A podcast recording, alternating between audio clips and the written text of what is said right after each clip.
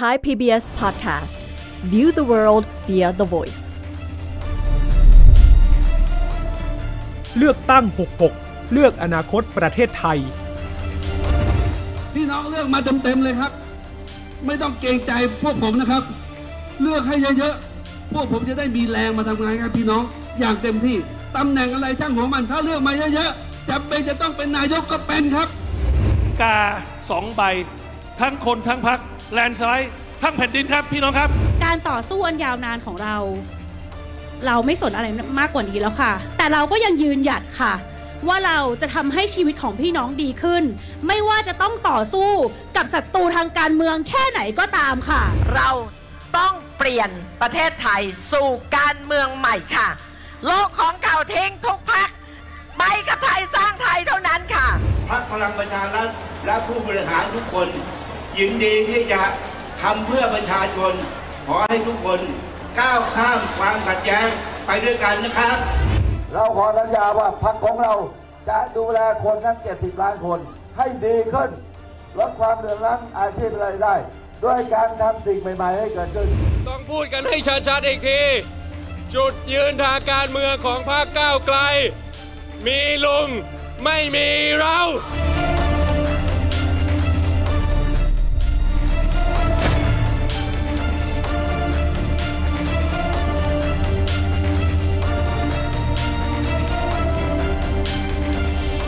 วัสดีครับ สวัสดีค่ะต้อนรับเข้าสู่เลือกตั้ง 66 เลือกอนาคตประเทศไทยนะครับ วันสุดท้ายก่อนเลือกตั้งค่ะนะครับเรานับถอยหลังกันอีกแค่ 2 วันเท่านั้นเอง จะถึงช่วงของการเลือกตั้งแล้ว มันใกล้ที่จะได้ชี้ชะตาแล้วว่าพักไหนจะเข้าเส้นชัยพักไหนจะได้เป็นแกนนำในการจัดตั้งรัฐบาลนะครับ เพราะฉะนั้นวันนี้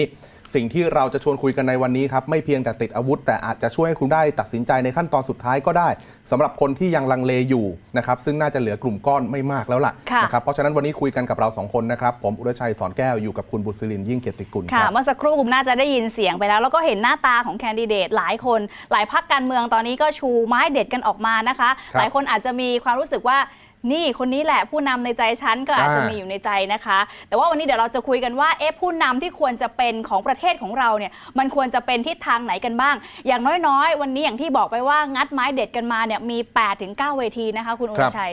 8ถึง9เวทีกระจุกตัวกันอยู่ในกรุงเทพซะเป็นส่วนใหญ่นะครับ ในบรรดาพักหลัก ๆ ทั้งนั้นเลย จะค่อยๆ ไล่เรียงกัน ซึ่ง ไทย PBS เราเนี่ยมีผู้สื่อข่าวเข้าไปเกาะติดกันอยู่ในทุกพื้นที่ค่ะทุกเวทีด้วยนะครับที่สำคัญหลังจากจบรายการมาแล้วเรา 8 เวทีนี้แฟนคลับเวทีไหน คุณเปิดหน้าจอไทย PBS ค้างไว้เลย เราเกาะติดทุกเวทีและจะวิเคราะห์กันด้วยนะครับค่ะ ที่เรียงมานี่ไม่ได้ลำเอียงนะคะ เรียงตามเลขพักเลยนะคะอ่าเพราะว่าตอนนี้แหมก็ต้องให้เท่าเทียมกันมากที่สุดแล้วค่ะครับลองไล่เรียงกันดูหน่อยนะคะ ว่ามีพักไหนกันบ้าง อย่างพักแรกเนี่ยค่ะภูมิใจไทยเนี่ยนะเบอร์เจ็ดเขาก็บอกมาตลอดแหละค่ะว่า พูดแล้วทำก็อยู่ด้านหลังเสื้อคุณอนุทินแบบนี้อืมนะคะ ก็เป็นหัวหน้าพักเป็นแคนดิเดตด้วยแล้วก็เมสเซจนี้มาตั้งแต่แรกแล้วนะว่าพูดแล้วทำค่ะครับเอาไปดูถัดไปเลยนะคะ ชาติพัฒนากล้ากันบ้าง ชาติพัฒนากล้านี่ก็ขายความเป็นทางเลือก ร่วมกันสร้างประเทศแห่งโอกาส แล้วก็มีแกนนำพักก็คือคุณกรณ์นะคะที่เป็นแคนดิเดตรอบนี้โอกาสมาตัวใหญ่เลยคุณอุรชัย ครับค่ะโอกาสสู้ทุนผูกขาดเศรษฐกิจต้องเราคุณกรณ์ในฐานะอดีตคนคลัง อดีตรัฐมนตรีคลังต้องขายเรื่องพวกนี้ กลับการคุณอนุทินคำว่าพูดแล้วทำเนี่ยขอนิดนึงอ่าพูดแล้วทำรู้ไหมครับ มันเริ่มต้นมาตั้งแต่ทันทีที่ข้อเสนอกัญชามันเข้าสู่สภาค่ะภูมิใจไทยก็ครีเอทคำขึ้นมาพูดกันว่าพูดแล้วทำแต่พอถึงช่วงหาเสียงกลับไม่ได้ขายเรื่องกัญชามาก อย่างที่คาดการณ์กันไว้นะไปไล่ดูทีละพักอีกอะพักต่อไปชาติไทยพัฒนาครับ อ่าเมื่อกี้ที่คุณอุรชัยบอกว่าส่วนใหญ่เนี่ยไปอยู่กันที่กรุงเทพมหานคร แต่ว่าพักนี้เข้าไปที่จังหวัดสุพรรณบุรี บ้านเกิดถิ่นฐานเลย ค่ะ ก็เป็นโปสเตอร์หาเสียงนะ ชวนชาวสุพรรณไปฟังนะคะครับแน่นอนก็มีภาพคุณวราวุฒิศิลปะอาชา เป็นแคนดิเดตนายกรัฐมนตรีก็สีชมพูเนี่ยแหละสีประจำพักเขานะคะอืมแต่ของประชาธิปัตย์นี่สิครับ มีแฝงนัยยะไว้กับข้อความที่ขายมาบนโปสเตอร์ด้วยsave ประชาธิปัตย์เพื่อ ให้ประชาธิปัตย์ไป save ประชาธิปไตยอย่าเว้นไม่โกงอย่าเว้นเพื่อนาน save ประชาธิปัตย์เพื่อ save ประชาธิปไตยไม่โกง นี่เป็นการเรียกกระแสวิพากษ์วิจารณ์ในสื่อออนไลน์ได้มากนะครับคำถามคือคนที่คอการเมืองถามอ่า save ประชาธิปัตย์หมายความว่าไงประชาธิปัตเซฟย์อะไรเอออยู่ในสถานะที่กำลังลำบากหรือเปล่าทำไมวิกฤตหรือเปล่า อืมก่อนหน้านี้คุยกับคุณชวนอ่าคุณชวนก็ยอมรับบอกแหมโพลออกมาก็อกสั่นขวัญแขวนกันนิดนึงอ่าแต่ก็ยังสู้นะ เราก็ไม่รู้ว่าสถานการณ์ของประชาธิปัตย์ตอนนี้ นำมาสู่ข้อความบนโปสเตอร์ว่า save ประชาธิปัตย์หรือเปล่า อ่าก็มีที่มาที่ไปก็ต้องไปฟังแหละว่าเขาปราศรัยอะไรกันบ้างครับนะคะ วันนี้นะคะ ส่วนที่เหลือเนี่ยก็สู้กันในเชิงของขั้วขั้วแรกเนี่ยก็ขายความเปลี่ยนแปลงก็อาจจะเรียกตัวเองว่าเป็นฝั่งประชาธิปไตยเนี่ยนะคะ อย่างเพื่อไทยก้าวไกลเอง เพื่อไทยก็ชัดเจนก็ชู candidate สองท่านนี้ แล้วก็พูดถึงเรื่องของการเปลี่ยนทันที ให้ landslide ทั้งประเทศนะคะแล้วจะเปลี่ยนทันทีนะคะก็เป็นครับ สโลแกนที่สำคัญของเพื่อไทยด้วย ประเทศไทยเปลี่ยนทันที ส่วนพรรคก้าวไกลครับ ก่อนหน้านี้อ่านโยบายหลัก wording หลักก็คือก้าวไกลเนี่ยเปลี่ยนเหมือนกันอืมกาก้าวไกลประเทศไทยไม่เหมือนเดิมนัยยะมันก็คือเปลี่ยน แต่ว่าโค้งสุดท้ายนี่คือ wording ในช่วงนี้ครับคำตอบสุดท้ายก้าวไกลทั้งแผ่นดิน คุ้นไหมอ่าผมนึกถึงคำว่าแดงทั้งแผ่นดินอ่าก็คล้าย ๆ กันเลย ผมนึกถึงแล้วเพื่อไทยทั้งแผ่นดิน แล้วโปสเตอร์ของก้าวไกลกับเพื่อไทยจริงๆก็คล้าย ๆ กัน อันนี้เขาอาจจะใช้ส้ม แต่ของเพื่อไทยอีกภาพหนึ่งคุณเห็นไหมโปสเตอร์เขาก็จะใช้ ตัวสีแดงๆนะที่เคลื่อนเคลื่อนที่กันไปคล้ายๆกันสีเลยประจำพรรค แผนที่แบบจนี้ ริง ๆ ที่ผมพูดถึงก้าวไกลทั้งแผ่นดินเหมือนแดนทั้งแผ่นดินผมกำลังจะบอกว่ามันเหมือนกำลังสลับกันเพื่อแข่งเกมในการดึงฐานเสียงไว้ให้มากที่สุด ฝั่งเพื่อไทยบอกว่าเลือกเพื่อไทยเปลี่ยนทันที อะ มันก็คล้ายๆกับที่ก้าวไกลพยายามจะขายว่าถ้ากาก้าวไกลประเทศไทยก็เปลี่ยนเหมือนกันค่ะคือมันจะไม่เหมือนเดิมอืมช่วงนี้สลับกันตรึงฐานเสียงไว้เชื่อว่าบนเวทีเย็นนี้ค่ำคืนนี้เดี๋ยวมีทีเด็ดอีกนะคเดือรัดบแน่ๆนะคะ ก็ดูแล้วในยทั้งสองพักนี้ก็ดูมวลชนก็ไปกันเยอะทั้งคู่เนี่ยนะคะครับส่วนรวมไทยสร้างชาติกันบ้าง อันนี้เขามาแนวขอทำต่ออมพร้อมพร้อมสู้นะคะพลเอกประยุทธ์จันทร์โอชาก็เป็นแคนดิเดต แล้วก็ข้อความที่สำคัญของเขาเลยตอนนี้คือ อย่าให้ลุงตู่สู้คนเดียว ครับ ชวนคนอื่นมาสู้ด้วยเหรอ อยากให้ลุงตู่สู้คนเดียวก็คือ ออกมาช่วยกันรักษาบ้านเมือง ประมาณนั้นะออกมาเลือกลุงโปสตู่เตร์เป็นแบบนั้นอะไรอย่างนี้นะคะนะครับสุดท้ายแล้วก็ไม่ใช้คำว่าพี่ตู่นะอ่าก็ลุงตู่อยู่ดี เอาหน้าก็ลุงมาตลอดนะคะ ส่วนอีกสองพักที่เหลือก็คือไทยสร้างไทยเขาไม่ได้ขายแค่คุณหญิงสุดารัตน์เกยุราพันธ์ที่เป็นแคนดิเดตนะแต่เห็นไหมโชว์ภาพของแกนนำของพักเนี่ยหลายคนเลยพร้อมกับข้อความเหมือนอยากจะสื่อสารว่า อยากเป็นอีกทางเลือกหนึ่งสำหรับคนที่ไม่เอาลุงครับไม่เอาความขัดแย้งคือก่อนหน้านี้อาจจะชูเรื่องความขัดแย้งเป็นหลักอืมแต่ว่ารอบนี้โปสเตอร์ชัดเจนว่าไม่เอาลุงด้วยนะคะ ถ้าไม่เอาลุงถ้าไม่เอาขัดแย้งเลือกไทยสร้างไทยค่ะเอ่อประโยคนี้เนี่ยเพิ่งถูกปล่อยออกมาเมื่อช่วงต้นสัปดาห์นี้เองนะครับอ่าขึ้นเป็นป้ายเลยทำเตรียมไว้แล้ว พอถึงวันจันทร์ปุ๊บป้ายเนี่ยปักทั่วกรุงเทพเลย แล้วก็เป็นประโยคที่พรรคไทยสร้างไทยเขาเล่นมาตลอดสัปดาห์นี้ วันนี้เดี๋ยวฟังนโยบายเอ่อวิสัยทัศน์ของคุณหญิงน่าจะเป็นเวทีใหญ่ครั้งสุดท้ายนะไม่น่าจะค่ะเป็นเวทีใหญ่ครั้งสุดท้ายก่อนเลือกตั้งนะครับอืมแต่ก็ต้องบอกว่าที่อยู่ในโปสเตอร์นี่ก็เป็น ตัวเต็งนะอือหือเป็นเขาเรียกว่าตัวตึงแล้วกันตัวตึงงของพักหลายคนเลยนะคะคุณตัวผู้ชตึงมพักเขาเยอะจังไทยสร้างเยไทอะยเนี่ย เยอะนะ แดดดี้ด้วยหนึ่งคนครับส่วนพลังประชารัฐแน่นอนต้องมีภาพของลุงป้อมนะคะพลเอกประวิตยวงษ์สุวรรณหัวหน้าพักแคนดิเดต แต่ว่าโปสเตอร์ปราศัยครั้งสุดท้ายเนี่ยแหมดิฉันไม่เห็นคำว่าก้าวข้ามความขัดแย้ง แต่ว่าล่าสุดที่ไปปราศัยเนี่ยสองชั่วโมงที่ผ่านมา ปรากฏว่าก็มีการพูดถึงเรื่องของก้าวข้ามความขัดแย้งด้วยนะคะลองไปฟังกันสักนิดนึงค่ะพรรคพลังประชารัฐและผู้บริหารทุกคน และผู้สมัครทุกคนในพรรคพลังประชารัฐยินดีที่จะทำเพื่อประชาชนนำความเจริญมาสู่ประเทศชาตินะครับ ขอให้ทุกคนก้าวข้ามความขัดแย้งไปด้วยกันนะครับอ่ามีคนบอกว่าสีหน้าสดใสนะคุณ ครับ แข็งแรงเออเสียงดังนะครับพลเอกประวิทย์พยายามจะขายเรื่องก้าวข้ามความขัดแย้งมาตลอด มีช่วง 2 สัปดาห์เนี้ยที่หลายคนจะรู้สึกว่าเอ๊ะทำไมนิ่งอืมๆทำไมดูแผ่วแผ่วปลายหรือเปล่า แกนนำพักพลังประชารัฐที่ผมได้คุยด้วยเขายืนยันว่าไม่แผ่วเดี๋ยวรอดูทีเด็ดนะครับเพราว่าอย่างนั้นนะทีเด็ดนี่ก็มีมารอบนี้แล้วก็ก่อนหน้านี้เนี่ยเดี๋ยวบอกไว้นิดนึงเดี๋ยวช่วงท้ายๆจะมีให้ดูด้วยเป็นคลิปลุงป้อมเต้น เดี๋ยวให้ดูด้วยนะคะอ้าวก่อนหน้านี้นะคะก็มีหมัดเด็ดของแคนดิเดตหลาย ๆ พักด้วยเหมือนกันอย่างเพื่อไทยที่ฉันเกินไปแล้วเนี่ยนะคะว่าก็เป็นแคนดิเดตที่ พูดชัดเลยละค่ะ ว่าถ้าเลือกเพื่อไทย ถ้าไม่เลือกเพื่อไทยแลนด์สไลด์เนี่ยเดี๋ยวสามปอกลับมานะครับจำได้ไหมคุณจำได้อ่าอันนี้เป็นประโยคเด็ดอยากให้ไปฟังกันอีกสักรอบหนึ่งค่ะ จะเกิดขึ้นไม่ได้เลย ถ้าเราไม่เริ่มต้นที่นี่รบกวนพี่น้องวันที่ 14 เดือนพฤษภาคม กาสองใบ ทั้งคนทั้งพักแลนด์สไลด์ทั้งแผ่นดินครับ พี่น้องครับ ขอบคุณครับ ก็ย้ำนี่คือเสียงที่คุณเศรษฐาพูด ตอนไปทัวร์ภาคอีสานที่จังหวัดศรีสะเกดนะครับ จริง ๆ มีประโยคอีกประโยคนึงที่เขาบอกว่า ถ้าเพื่อไทยไม่แลนด์สไลด์นะ จบเลย 2 ปอกลับมาแน่อ่าคือเขามองว่าเป็นต่างขั้วชัดเจน นี่คือคู่แข่งทางการเมืองนะครับ คุณเศรษฐาไปรอบนั้นเนี่ยพยายามขายนโยบายขายไอเดียหลาย ๆ อย่าง แล้วก็เป็นการกลุยทางไปสู่การยึด ภาคอีสานเป็นภูมิภาคการเมืองของเพื่อไทยอีกครั้งหนึ่งนะครับค่ะแต่พอหลังจากนั้นก็มีของก้าวไกลด้วยที่ไปลงพื้นที่ทั้งครับภาคเหนือภาคอีสานก็ปรากฏว่าคนไปฟังเยอะเหมือนกันอืมตอนนั้นก็มีหลายเสียงบอกว่าเออเริ่มหวั่นๆแล้วนะคะแล้วก็มาด้วยประโยคเด็ดของก้าวไกลเองก็คล้าย ๆ กันเลยเขาก็ครัจะบบอกว่าไม่มีเราไม่เอ่ออะไรนะคุณมีเราสิมีเราไม่มีรงแต่ถ้าไม่มีเราก็มีลุงเนี่ยอ่าก็สลับกันไปแบบนี้นะคะ ให้ลองฟังจุดยืนของพรรคก้าวไกลกันสักนิดหนึ่งค่ะ พักก้าวไกลทั้งชัด แล้วก็พร้อม ไหน ๆ มาที่นี่แล้ว ต้องพูดกันให้ชัด ๆ อีกที จุดยืนทางการเมืองของพรรคก้าวไกล มีลุงไม่มีเรา และมีเราไม่มีลุงอ่าชัดเจนตลอดนะคะ พูดมาหลายครั้งแล้วด้วยค่ะ นะครับ มีลุงไม่มีเรา มีเราก็ต้องไม่มีลุงเหมือนกัน ค่ะ ซึ่งบางพักเนี่ยมอตโต้แบบเนี้ยชัดๆเนี่ยเพิ่งมาเห็นรอบนี้นะคะ ช่วงปราศัยโค้งสุดท้าย แต่ครับว่าสำหรับบางพักต้องบอกว่าจุดยืนเขาชัดเจนมาตั้งแต่เริ่มแล้วนะคะ และอย่างที่บอกไปที่เห็นแคนดิเดตของพักไทยสร้างไทยอย่างคุณหญิงสุดารัตน์เกยุราพันธ์เนี่ยนะก็สื่อสารมาตลอดว่าไม่เอาความขัดแย้งแล้วก็ชัดขึ้นในช่วงที่มาโปสเตอร์รอบนี้แหละที่บอกว่าจะไม่เอาลุงด้วยนะคะ ส่วนอีกพรรคหนึ่งค่ะพรรครวมไทยสร้างชาติพลเอกประยุทธ์จันทร์โอชา ก็แม้ว่าจะไม่เห็นในเวทีดีเบตสักเท่าไหร่นะคะ แต่หลายคนก็คงน่าจะยังจำกันได้กับสโลแกนของลุงตู่เอง บอกว่าอย่าให้ลุงตู่สู้อยู่คนเดียว ก็ออกมาช่วยกันรักษาบ้านเมืองนะคะครับอะทีนี้ไปดูเก็บตกสีสันอย่างที่ฉันได้เกริ่นไปสักนิดนึงค่ะ เป็นสีสันในช่วงสุดท้ายของการเลือกตั้งแบบนี้เหมือนกันอะลองดูนะคะ มีลุงป้อมพลังประชารัฐเนี่ยนะ ถึงแม้จะไม่ดีเบต แต่ว่าหลายเวทีก็ส่งลูกพรรคไปเหมือนกันครับและไปตัวเองก็สู้ video callอลไป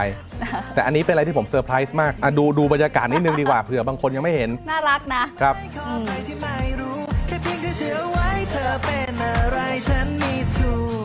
นี่เพลงตัวเองนะ เพลงของพลังประชารัฐนะครับ แต่คนที่เต้นนำคือคุณวูดดี้คุณวูดดี้คุณเต้นนำหัวหน้าพักเขาซะงั้นนะฮะนะ ก็แหมดูแบบนี้นะคะ ก็เป็นภาพลักษณ์ที่ดูทันสมัยนะคะ แต่งตัววัยรุ่นเลยนะคะ แล้วก็วันนี้เนี่ยก็ไปจัดเวทีปราศัยที่อาคารกีฬาเวท2ศูนย์เยาวชนกรุงเทพมหานครไทยญี่ปุ่นด้วยนะคะ ที่เห็นครับไปเมื่อสักครู่นี้นะแล้วเสื้อแจ็คเก็ตนี้ก็นะที่ฉันเห็นหลายที่เหมือนกันที่เขาไปหาเสียงก็ใส่เสื้อตัวนี้แหละ ก่อนหน้านี้เป็นรายเสือโคร่งอ่าเสื้อเสือโคร่งนะครับ มาดูพรรคชาติพัฒนากล้ากันบ้างครับ ใช่ภาคพรรคชาติ พรรคชาติไทยพัฒนาคุณ ชาติไทยพัฒนาเออขออภัยเอาขออภัยชาติไทยพัฒนาขออภัยคุณท็อปมาคุณท็อปเต้นกับเขาเหมือนกันนะฮะ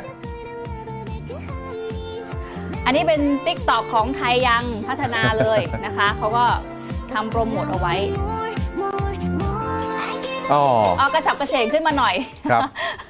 แต่ก็มี comment เยอะเหมือนกัน comment ต้องลองไปอ่านดูกันเอาเองนะคะ อ่านเองอ่านเอง นั่นแหละก็เป็น social media ที่สรุปมาให้ดูกันแล้วค่ะ เป็นสีสันเนอะในช่วงของการเลือกตั้งรอบนี้ด้วย แต่คำถามครับ ใหญ่เนี่ยก็คือว่าหลังการเลือกตั้งแล้วเราจะได้ผู้นำกันแบบไหน และผู้นำที่เราอยากจะเห็นเนี่ยมันควรจะเป็นยังไงนะคะคุณอืมบุรชัยคะ มันมีความท้าทายอยู่หลายด้านที่เราพยายามขมวดอย่างเมื่อสักครู่เราจบที่คุณท็อปอ่า วราวุฒิศิลปะอาชา วันที่คุณท็อปไปสมัครสสบัญชีรายชื่อเนี่ยผมถามเรื่องนายกในอนาคตเหมือนกันนะครับ ค่ะ นายกของประเทศไทย หลัง 4 ปีหลังจากนี้ควรจะเป็นคนแบบไหน คุณท็อปบอกว่าต้องเป็นนายกที่ไม่อายโลกอืมเออไปที่นานาชาติแล้วเราไม่เขินไม่อายยืเป็นได้อย่างสง่าผ่าเผยใช่ เป็นผู้นำที่เวลาไปยืนบนเวทีสากลแล้ว สง่าผ่าเผยอย่างที่ค่ะคุณว่ามีวิสัยทัศน์ที่จะนำพาประเทศไทยไปสู่สากลได้ นี่คือมุมมองคุณท็อปนะครับ และผมถือว่านี่คือหนึ่งในความท้าทายหนึ่งที่ผู้นำ4 ปีนับจากนี้หลังการเลือกตั้งจะต้องเผชิญครับ เราขมวดมา 4 ประเด็นที่จะพูดคุยกัน ความท้าทาย ที่รอแคนดิเดตนายกรัฐมนตรีจากแต่ละพัก เราชวนดูใน 4 มิตินะครับ ด้านการเมือง ด้านสิ่งแวดล้อม ด้านเศรษฐกิจ และด้านความเหลื่อมล้ำและสังคมนะครับ ดูที่ด้านการเมืองกันก่อนครับ อย่างที่เราหลายคนรับทราบ ตลอดระยะเวลา 4 ถึง 8 ปี หรืออาจจะสืบย้อนไปไกลกว่านั้น ประเทศไทยมีความขัดแย้งทางความคิดและทางการเมือง อย่างสูงขึ้นเรื่อยๆ นี่คือสิ่งท้าทายและก็เป็นโจทย์ยากสำหรับผู้นำประเทศทุกคนนะครับ หลายสิบปีที่ผ่านมา เกิดขึ้นตลอดต่างกันแค่รายละเอียดเท่านั้นเองครับ เพราะฉะนั้นผู้นำยุคนี้ต้องเผชิญความคิดที่แตกต่างกันระหว่างคนต่างวัยด้วย ซึ่งถูกนำไปขยายเป็นประเด็นสื่อสารทางการเมืองอย่างชัดเจนด้วยก่อนหน้านี้ ที่เราเผยแพร่เป็นคลิปวิดีโอบ้างอะไรบ้างค่ะบางพักเขาก็ทำมันยังมีความรู้สึกของคนบางกลุ่มครับที่เขาอยากจะเปลี่ยนแปลงอะไรบางอย่าง กับเรื่องในสังคม ขณะที่อีกกลุ่มหนึ่งเนี่ยเขาห่วงแหน และเขาพยายามอนุรักษ์ สิ่งที่เคยเป็น นี่คือโจทย์สำคัญของผู้นำคนต่อไปครับ คุณจะสมานความขัดแย้งนี้อย่างไรนะครับ คุณจะก้าวข้ามปัญหานี้ หรือคุณจะแก้มันรักษามันอย่างไรนะครับ นี่คือมิติทางการเมืองค่ะ มีอีกมิติหนึ่งนะคะที่คงจะต่อเนื่องกันก็คือมิติครับของด้านการปกครอง นักรัฐศาสตร์คนหนึ่งนะคะก็ตั้งคำถามเลยค่ะ ว่าประชาธิปไตยจะพัฒนาไปไกลกว่านี้ได้อย่างไร ถ้าหากเรายังต้องอยู่กันที่ประเทศเราเนี่ยจะมีรัฐประหารอีกไหมเออมันจะมีคำถามใหญ่แบบนี้ขึ้นมามันจะอีกไหมมีรัฐประหารกันอีกหครืรัอบเปล่า ที่ผ่านมาเรามีรัฐประหาร 13 ครั้งนะคะติดกลุ่มประเทศที่ทำรัฐประหารสำเร็จเนี่ย มากที่สุดด้วยโดยเฉพาะในอาเซียนเอง หลายครั้งในอดีต ผู้นำกองทัพก็พยายามสื่อสารให้ประชาชน มั่นอกมั่นใจว่ามันจะไม่มีรัฐประหารเกิดขึ้นอีกแล้ว แต่สุดท้ายก็เกิดขึ้นอีกนะและประเด็นนี้ก็คือมีคำถามไปถึงเรื่องของท่าทีปฏิกิริยาของประชาชนด้วยครับในรัฐประหารแต่ละครั้งเนี่ยก็แตกต่างกันออกไปด้วยเหมือนกันอืมบางครั้งเราจะเห็นว่ามีดอกไม้เสียบปลายปืนใช่ บางครั้งเราเห็นว่ามีกระแสโหฮาไม่เอาต่อต้านการรัฐประหาร ล่าสุดครับใกล้การเลือกตั้งนักข่าวก็ไปคุยกับผู้บัญชาการเหล่าทัพ ผู้บัญชาการทหารบกคือคนที่ออกมาแสดงท่าทีเรื่องนี้คนล่าสุดนะครับเขาบอกเลยว่าลบไปเลยคำว่ารัฐประหารค่ะรัฐประหารลบออกจากพจนานุกรมของกองทัพบกครับก็คือขอร้องผู้สื่อข่าวอันเนี้ยควรลบออกไปจากพจนานุกรมของผู้สื่อข่าวได้แล้วก็แล้วก็ลบไปจากพจนานุกรมของกองทัพด้วยฮะ ลบแน่นอนสำหรับค่ะผมนะลบอ่า แน่นอนไม่ควรจะมีแต่ไม่ใช่ว่าไม่จะไม่มีสมัยหน้า เนี่ยก็คือยังยังถามอยู่ ถามเพื่อเพื่อเพื่อเนี่ยฮะก็คือเนี่ยสิ่งที่เราเนี่ยสื่อสารกันบางทีก็ใจผมก็เข้าใจนะนักข่าวเนี่ยต้องถามพวกนี้แต่ที่บอกเนี่ยถ้าเห็นแก่ชาติบ้านเมืองนะ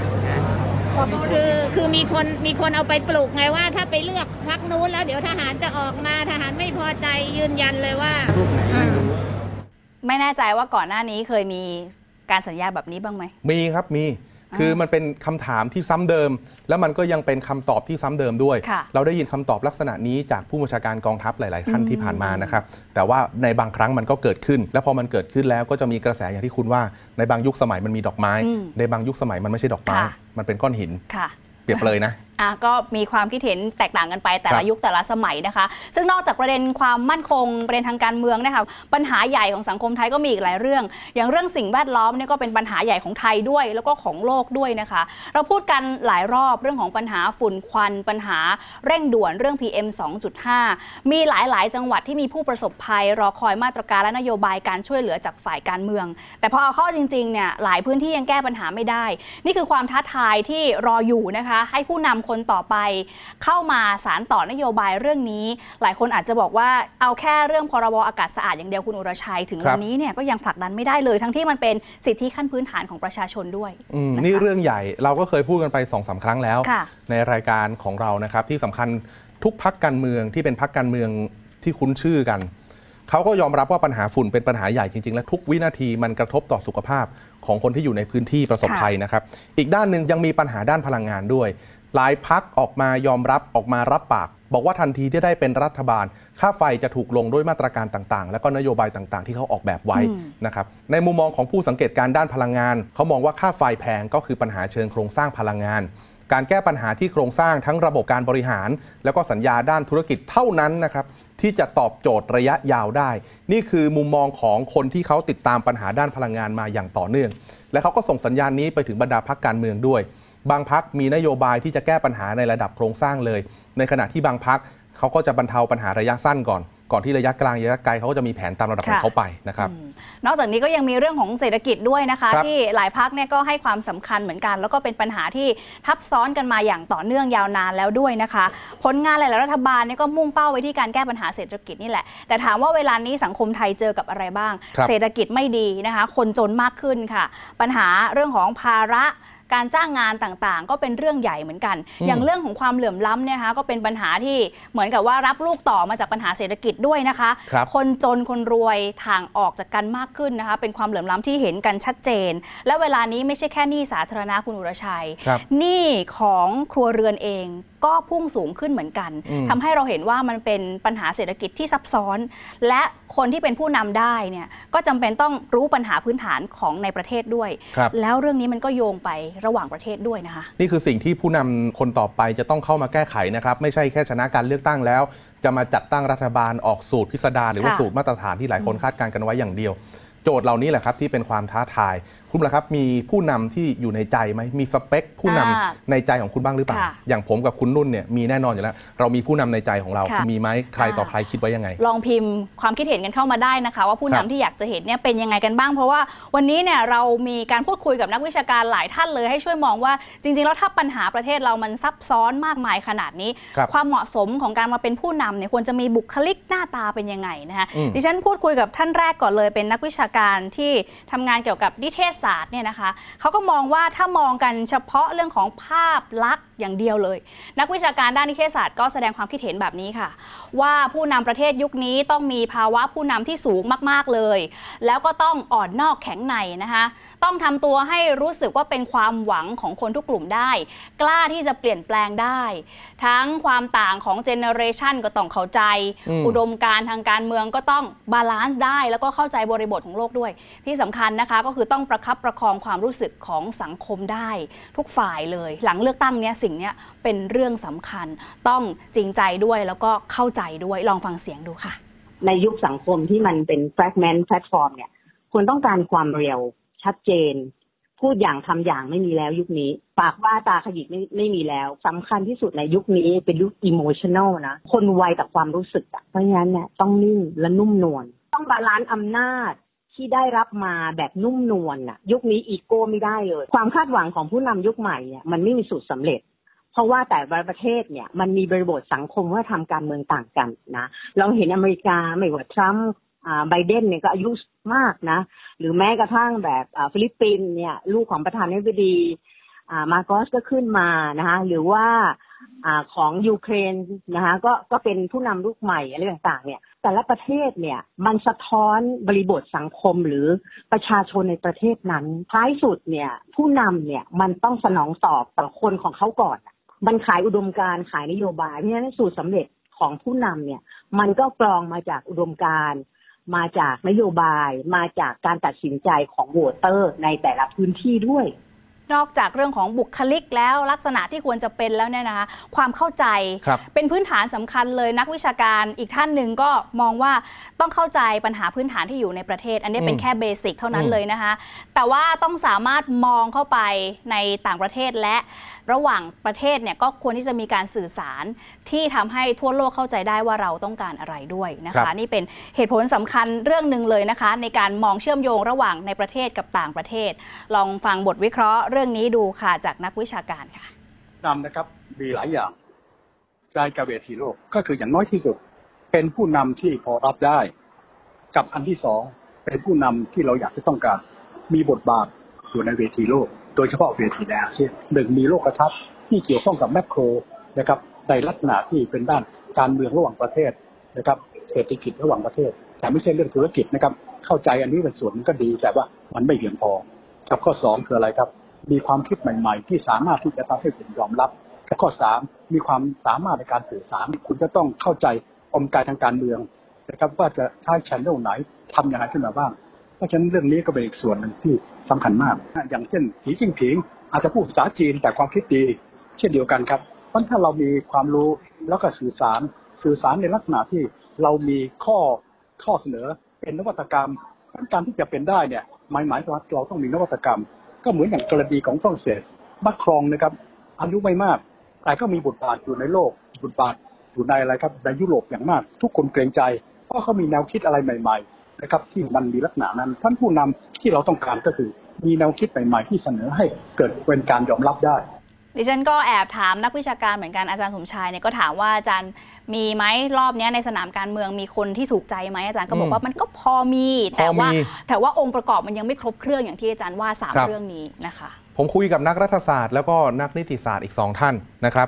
อีกมุมหนึ่งเนี่ยมีมุมที่อาจารย์นักนิติศาสตร์ ผมคุยกับอาจารย์เจตโทนวนิกนะครับ อาจารย์เจตเขามองว่าผู้นำในอนาคต มันยังต้องมีความเป็นนักสมานฉันท์อืมมีวิสัยทัศน์นะครับแล้วก็ที่สำคัญอาจารย์เจตมองว่ามันต้องไม่สุดโต่งด้วย ผมคุยกับอาจารย์เรื่องนี้ในช่วงรายการประจักษ์จับประเด็นนะครับ และผมถามอาจารย์ว่าสรุปแล้วในแคตตาล็อกผู้นำของอาจารย์ที่อยู่ในใจเนี่ยเปิดแล้วมันมีไหมสักคนหนึ่งครับ แต่ในมุมมองอาจารย์สังคมต้องการประเทศชาติเราต้องการนายกรัฐมนตรีแบบไหนกันแน่ครับ เพื่อที่จะนำพาสถานการณ์นี้ไปสู่อนาคต โอ้คุณอุรชัยคำถามนี้เนี่ยนะผมหนักใจที่จะตอบเลย ผมจะไม่อยากจะพูดเลยว่า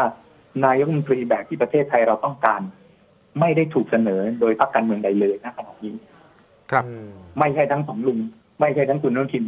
ไม่ใช่คุณพิธาไม่ใช่คุณเศรษฐาไม่ใช่คุณแพทองทาน ไม่ใช่คุณสุดารัตน์ไม่ใช่ใครคนใดคนหนึ่งเลยที่ถูกเสนอชื่อตอนนี้ เพราะฉะนั้นพอคุณเวชชัยถามแบบนี้เนี่ย ผมว่าสะเทือนใจมากเลยที่จะตอบ ครับ แต่ว่าถ้าสมมุติว่าเอาละ ท้ายที่สุดเนี่ยในเมื่อมันเป็นระบอบประชาธิปไตยนี่สังคมเป็นประมุขระบบรัฐสภาถูกไหมครับมันคือการเลือกตั้งสสพอเลือกสสได้มาก็ต้องบอกว่านายกรัฐมนตรีณขณะนี้ต้องทำใจว่าคงจะเป็นคนที่มาจากบรรดาพรรคทั้งหลายที่รวมกันแล้วได้เสียงข้างมาก แล้วก็สามารถที่จะคุมเสียงได้และต่อรองกับบรรดาผู้ที่เป็นสวได้ด้วยทำยังไงให้เขามาเลือกคน แล้วท้ายที่สุดมันทำให้บ้านเมืองเนี่ยสงบในระดับที่ไม่มีการชุมนุมคืออาจจะไม่ได้สงบขนาดว่าไม่ต้องทะเลาะเบอกแว้งกันเลยครับ แล้วเดินหน้าไปพากันพัฒนาบ้านเมืองได้ผมคิดว่าคุณสมบัติก็คือว่าไม่สุดโต่งไม่แข็งกร้าวอืมไม่เป็นที่เดือดร้อนรำคาญของผู้คนโดยรวม เป็นคนที่มีวิสัยทัศน์พอประมาณ เป็นคนที่มีความคิดด้วยจิตแบบพัฒนาก็คือ ที่เราเรียกว่า growth mindset เนี่ยครับเป็นคนที่ทำให้บรรดาความคิดต่างๆ ที่แตกต่างกันในสังคมสามารถถูกนำมาประมวลรวมแล้ว หาหนทางในการที่จะสารเสวนาพูดคุย หาทางออกร่วมกันได้ผมคิดว่าอย่างนี้ยพอประมาณละนะครับ ไม่ต้องดีเดย์มาก แต่อย่างที่บอกก็ยังไม่มีใครเลยที่ดูเสนอชื่อนะตอนนี้ที่จะได้แบบนี้แต่ว่า เอาล่ะ เอาให้มันพาดผ่านได้บ้างก้อมก้อมๆแก้มแก้มๆพอที่จะได้ในสิ่งเหล่านี้ที่ผมพูดเนี่ยมากกว่า ก็ถือว่าพอใช้ได้อยู่ อีกท่านหนึ่งครับ คืออาจารย์ธนพรศรียากูลนะครับ นักรัฐศาสตร์มองว่าเก่งมาจากไหนไม่รู้ประวัติจะรู้ขนาดไหนแบ็กกราวเป็นอย่างไรไม่รู้แต่ในมุมมองอาจารย์นายกในดวงใจต้องมาจากสสครับ เพราะว่าสะท้อนความเป็นประชาธิปไตยดีที่สุดครับเพราะมุมของผมเนี่ยนะครับ โดยส่วนตัวเนี่ยนะครับ นายกรัฐมนตรีเนี่ยนะครับ จะมีความจำเป็นที่ต้องมีที่มาจาก การเลือกตั้ง โดยตรงเลยนะครับ หมายถึงว่าต้องลงเลือกตั้ง ไม่ว่าจะเป็นระบบบัญชีรายชื่อ หรือว่าระบบเขตนะครับ นั่นหมายความว่าบุคคลที่พักการเมืองเสนอชื่ออย่างเดียวเนี่ยสำหรับผมเนี่ยตกสเปคไม่ว่าเขาจะเป็นคนดีแค่ไหนจะจบปริญญาเอกจากมหาลัยชื่อดังของโลกนะครับ จะเป็นใครก็ตามถ้าไม่ได้ลงเลือกตั้งสำหรับผมแล้วเนี่ย เขาไม่ควรเป็นเขาไม่ควรเป็นนายกรัฐมนตรี ประชาธิปไตยเนี่ยนะครับ ความหมายหลักก็คือว่าการปกครองโดยประชาชนนะครับ เพราะฉะนั้นแล้วเนี่ยนะครับ นายกรัฐมนตรีที่มาจากการเลือกตั้งเนี่ยนะครับ มันหมายถึงว่าเขาจะเป็นนกลไกในการปกครองโดยประชาชน เพราะประชาชนเลือกเขามานะครับ แล้วถ้าประชาชนเลือกเขามาเนี่ยประชาชนมีความชอบธรรมที่จะเปลี่ยนเขาเมื่อไหร่ก็ได้ ถ้าเขาทำงานได้ไม่ดีไม่ถูกต้องนะครับ แต่ถ้าคนที่ไม่ได้ผ่านการเลือกตั้งมาเนี่ยนะครับ ผมคิดว่าประชาชนเนี่ยเราเราอ้างในการไปไปดำเนินการไปตรวจสอบเขาอย่างหนึ่งอย่างใดเนี่ย มันลำบาก เพราะเขาก็จะพูดได้ว่าเขาไม่ได้มาจากประชาชน ตอนนี้นับถอยหลังแล้วนะครับเหลือเวลาอีกแค่ 2 วันประมาณ 48 ชั่วโมง เปิดคูหาเลือกตั้ง ไปตัดสินใจใช้สิทธิ์กันให้ดีนะครับ เลือกผู้นำในดวงใจค่ะเลือกพักในดวงใจ เลือกคนที่ท่านชอบ เพื่อกำหนด อนาคตประเทศ 4 ปีถัดจากนี้นะครับค่ะวันนี้หมดเวลาของรายการแล้วนะครับ ผมกับคุณบุษรินลาไปก่อนครับ สวัสดีครับ สวัสดีค่ะ เลือกตั้ง 66 เลือกอนาคตประเทศไทย ติดตามความเคลื่อนไหวก่อนถึงวันตัดสินใจกำหนดอนาคตประเทศ ที่เว็บไซต์และแอปพลิเคชันไทย PBS Podcast